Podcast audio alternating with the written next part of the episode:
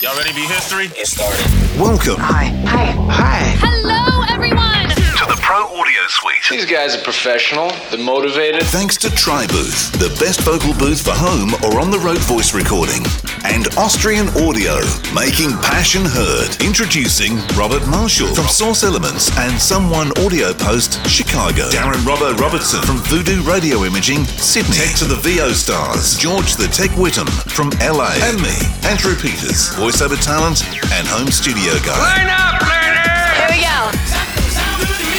Welcome to another Pro Audio Suite. Thanks to TriBooth, don't forget the new code TRIPAP200. That's T R I P A P 200. That gives you $200 off using that code. And Austrian Audio, making passion heard. Now, Austrian Audio, of course, make fabulous mics. Uh, but speaking of mics, George came up with a wacky idea about audiobooks and what kind of mic you could use.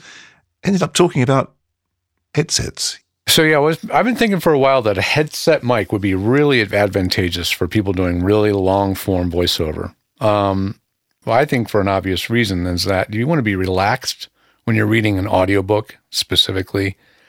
You want to just sit back in a chair and sit in a comfortable position and just read and not feel like a producer or a radio jock, which I think is the way a lot of people record audiobooks. They're at like a they're at a console with a keyboard, big display. It's like they're flying an airplane or they're jocking a radio show when they should Yeah. be just reading an audiobook, You- I think. You could get one of those little fireplaces that has the fake Right. looking fire. Yeah, perfect. Yeah. Just don't turn the fan on though. Right. yeah. Right. if you have a silent fake fireplace, you can have that, right? So Yep. So that's why I'm thinking a headset mic. And I know headset mics can sound good. I know they will never equate a large diaphragm condenser in terms of overall amazing fidelity and low noise. But in the world of audiobooks, it's not quite as stringent.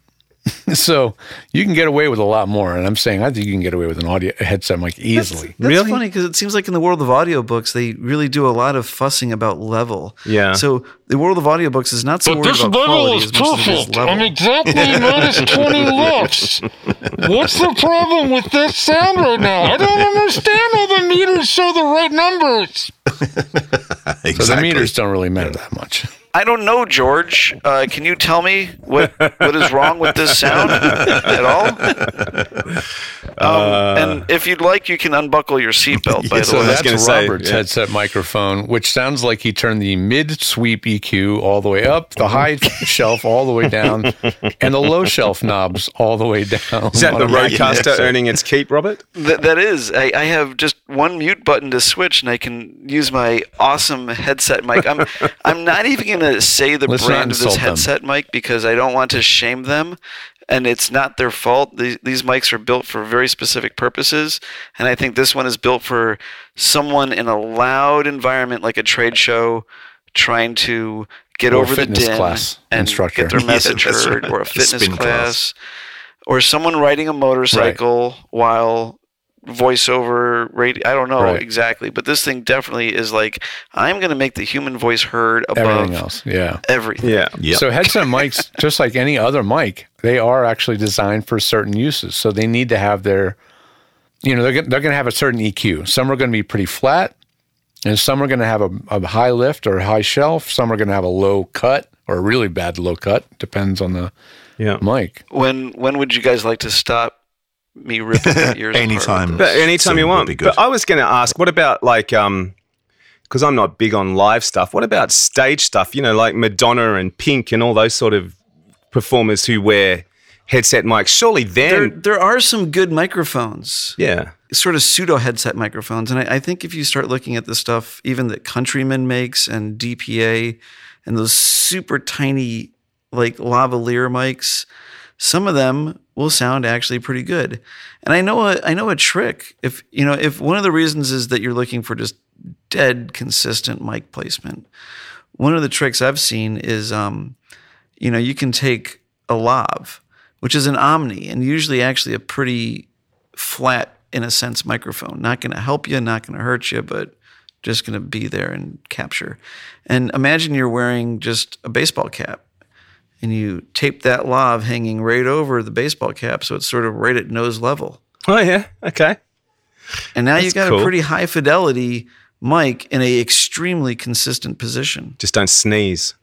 and you can do very very repeatable stuff. Let me can- let me uh, let me Yeah. maybe I can play you something.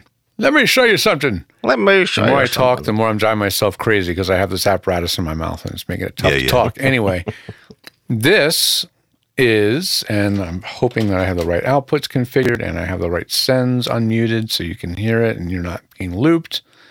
Take a listen to this microphone. Welcome to Triumph's Ambassador Training Program. This is the beginning of your journey to become a certified peer mentor. Okay. It sounds Now- like AI. Yep. Now listen to the same microphone. Welcome to Triumph's Ambassador Training Program. This is the beginning of your journey to become a certified peer mentor. So is that like some compression Mm. level push? Same mic. It's normalized or something. So this is relevant, okay? So the microphone that's being used in this booth, and I, I couldn't even, I, I mean, I wasn't involved. Don't ask.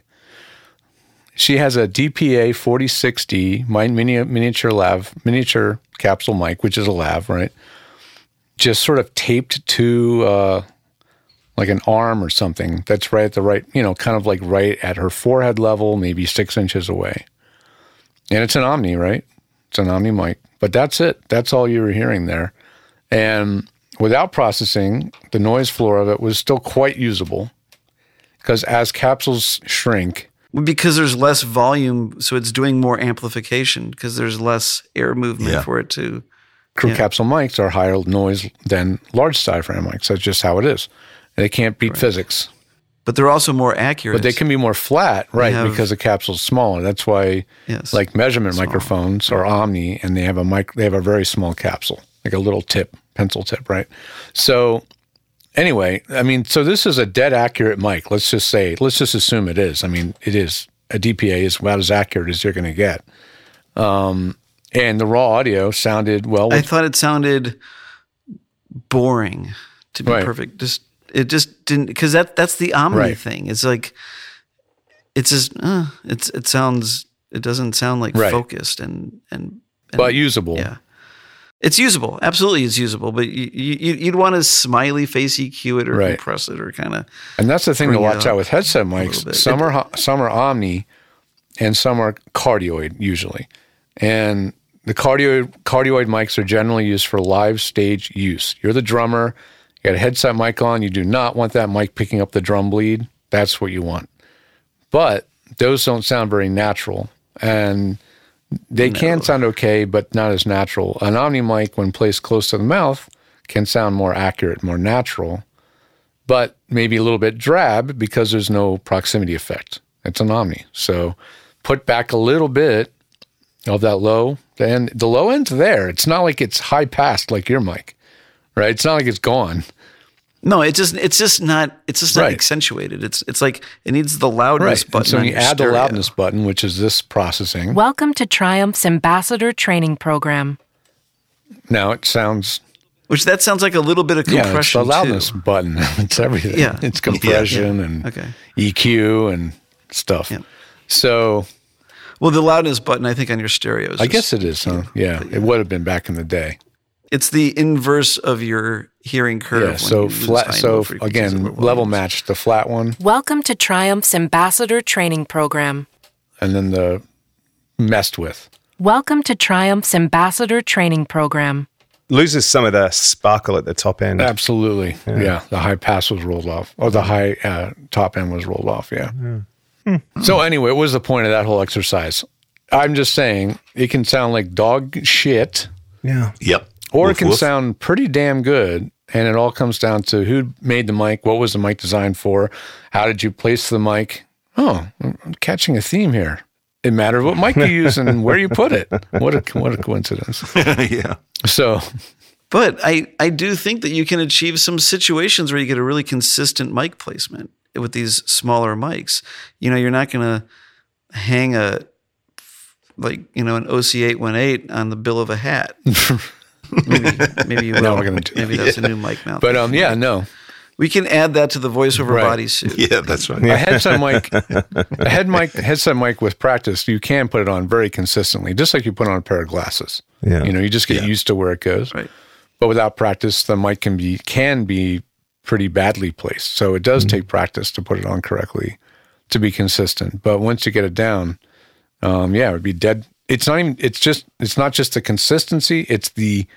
I think it's the most voiceover friendly mic because you don't have to worry about where it's at. But you can't work the mic. You cannot do the proximity thing. You true. so you give up control for that ease, for that convenience. I can feel another invention coming on. A proximity effect knob. the voiceover helmet. Oh, the voiceover helmet. Yeah, Mike would be in there already. The already. voiceover helmet with with the with the fixed place microphone with a tuba slide proximity effect and built-in head, headphones. Yeah. oh my god. and it just plugs into into an interface and you're That's off. the out. Holy cow. Well, I will give Rode so I will give Rode props. If they ever decide to send us a headset mic for testing, we will test it. And if they do, they will include their I think only $10 XLR to mini jack adapter. And that lets you plug any of their miniature mics into a mixer or Wow. an interface. Ah, okay. It's a it's a damn good deal for a little adapter, and um, that would that's what's cool about Rode. They make it easy. A lot of the companies, you have to buy a specific SKU that has the plug, the right one on it, and a lot of times the really good ones have no plug. You have to have somebody actually put the plug on. So it's a little bit more of a, you know, there's more to it. Yeah. It's not plug and go. But Rode does have an XLR headset mic, and Audio Technica, I'm pretty sure does. And at the cheaper end, there's more of them. So Okay, I'll tell you the one I want to try. I want to try a a Countryman B6. they are the cla they're one of the gold standard lav mics, you know, for for film and television.